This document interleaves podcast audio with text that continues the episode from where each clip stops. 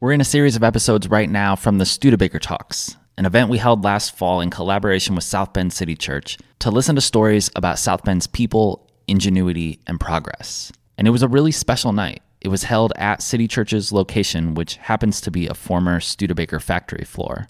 We had seven speakers, a sold out crowd of 250 people, and we raised nearly $3,000 for the South Bend Education Foundation. In case you haven't heard, we're doing it again. So save the date, October 7th, 2022. This year, back at Studebaker Building 112. Speaker submissions will be open during the month of May, and early bird tickets will be available sometime this summer. Today, we're hearing from Magistrate Judge Andre Gammage, who presides over a variety of civil and criminal matters in the St. Joseph County Circuit Court and teaches as an adjunct professor at the University of Notre Dame School of Law. In 2020, he gathered judicial officers, community leaders, and clergy to develop a series of four expungement clinics called Fresh Start Fridays, and over 400 people showed up at the first clinic. Enjoy.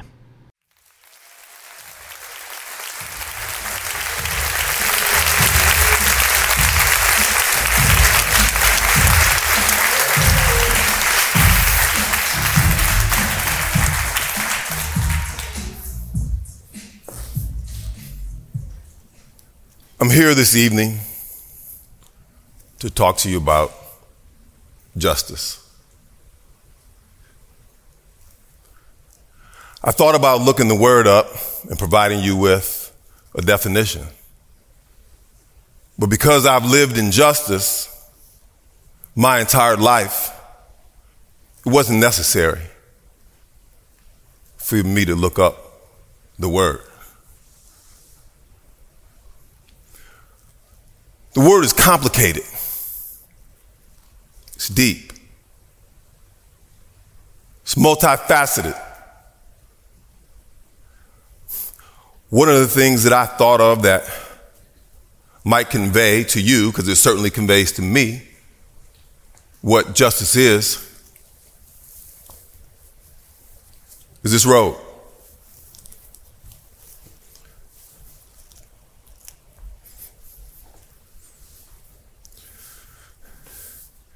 It might seem simple in black,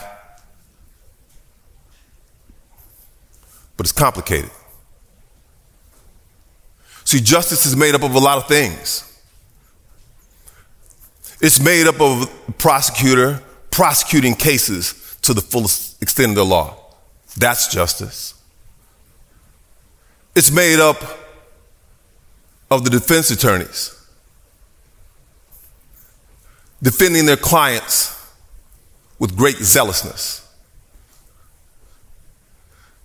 It's made up of people like myself who put this robe on every day, who make decisions in criminal cases. But it's a symbol of, of justice, not because of the person who's wearing the robe, but the robe itself. You don't stand up for the person, you stand up for the robe and what it symbolizes. Part of my job in a criminal case is to sentence people who've been convicted of crimes. And that sentence is not random. The legislature, people that we elected to make laws, has given us parameters to determine what sentence a person should receive.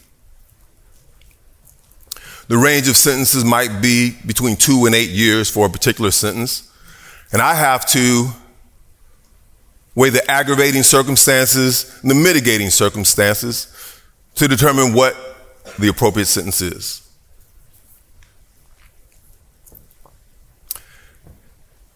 In a case, I may decide after weighing the circumstances that a person should get four years. They serve their time and they're done with that part of the sentence. Our legislature, in its wisdom, also came up in 2013 with something they called an expungement. And what that means is that if someone serves their sentence whether misdemeanor or felony. I mean, not a murder or a sex offense, but 75% of the cases that people are convicted of can be expunged. And, and what does that mean?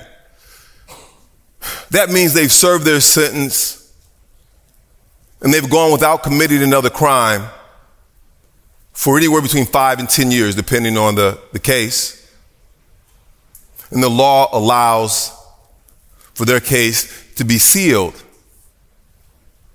from employers so that the person who has served the time that we said they should serve for their offense can get a better job. It allows people who may have committed a crime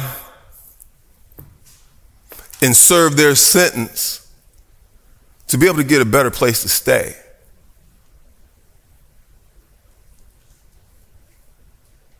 To be able to go to the school with their child. That's the way we said justice is supposed to work.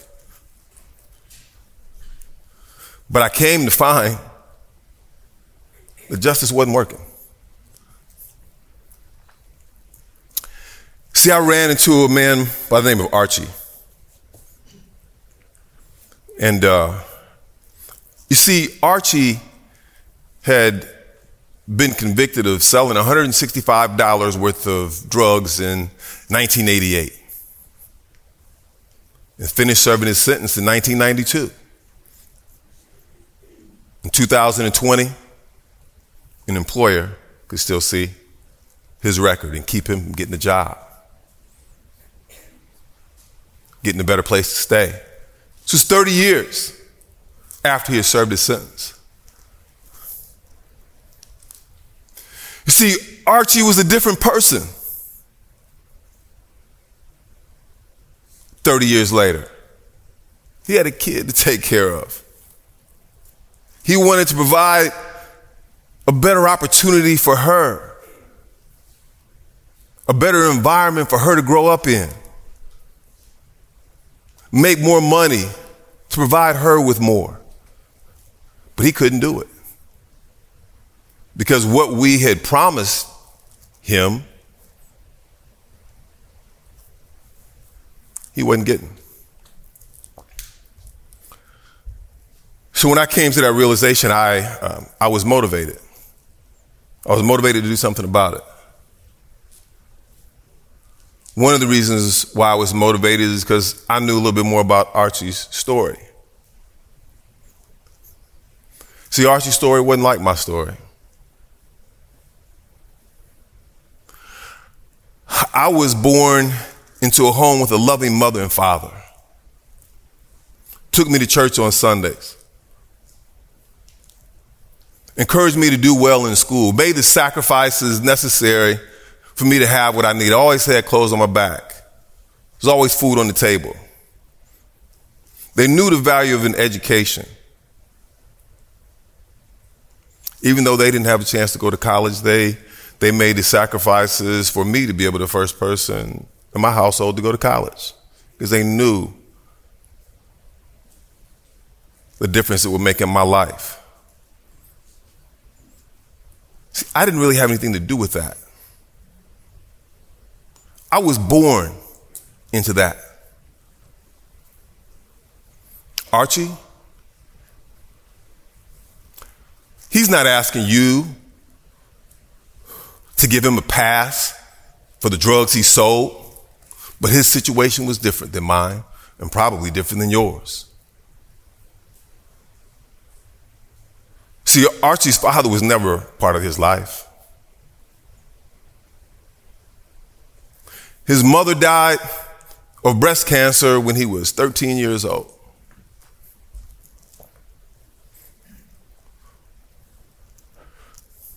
They owned the house. He had a guardian, knew how to pay the bills, but ended up losing the house to taxes. He was homeless for a period of time and lived in a car. See, that's what he was born into. What would your life be like? if that's the situation you were born into. I don't know what I would have done. Maybe I would have done the same thing he did.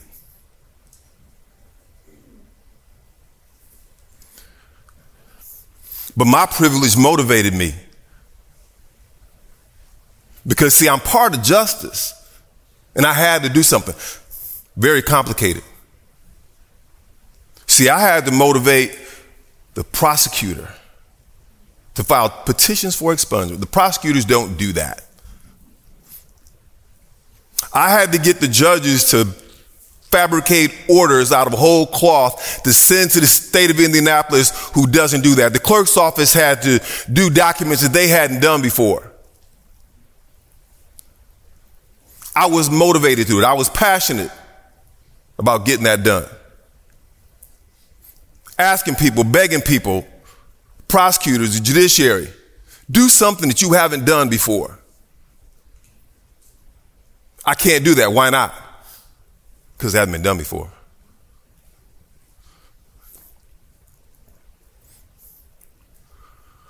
I organized prosecutors, judiciary,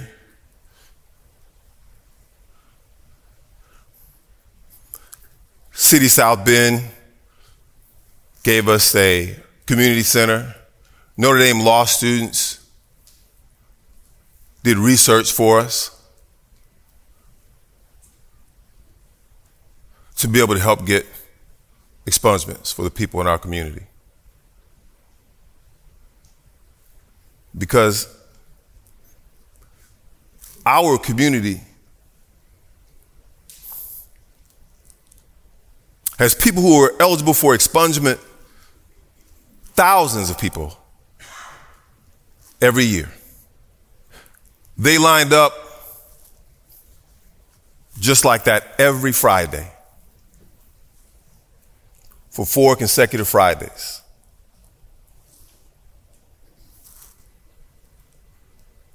We weren't handing out money. That line started at 11 o'clock in the morning and finished at 11 o'clock at night. Those people in that line are just like you. They're people.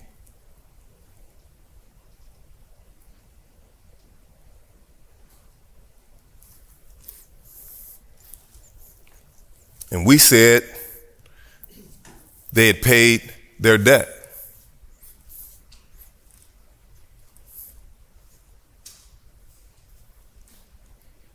But that wasn't the case. You see, I'm supposed to tell you now about how you should join in with this expungement effort that you should sign on, that you should help out in ways, but I can't tell you that because I don't know if that motivates you. I don't know if making your community better is something that motivates you.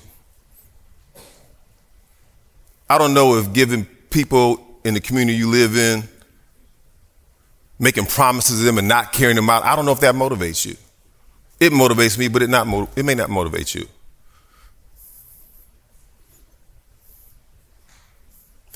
You've heard of many forms of injustice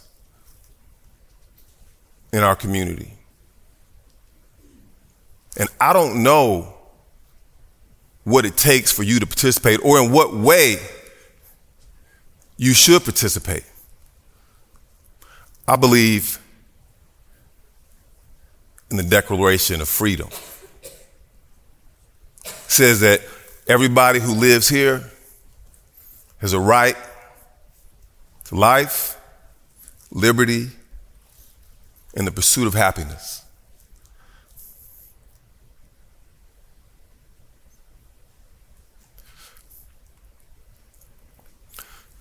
But how can people be happy?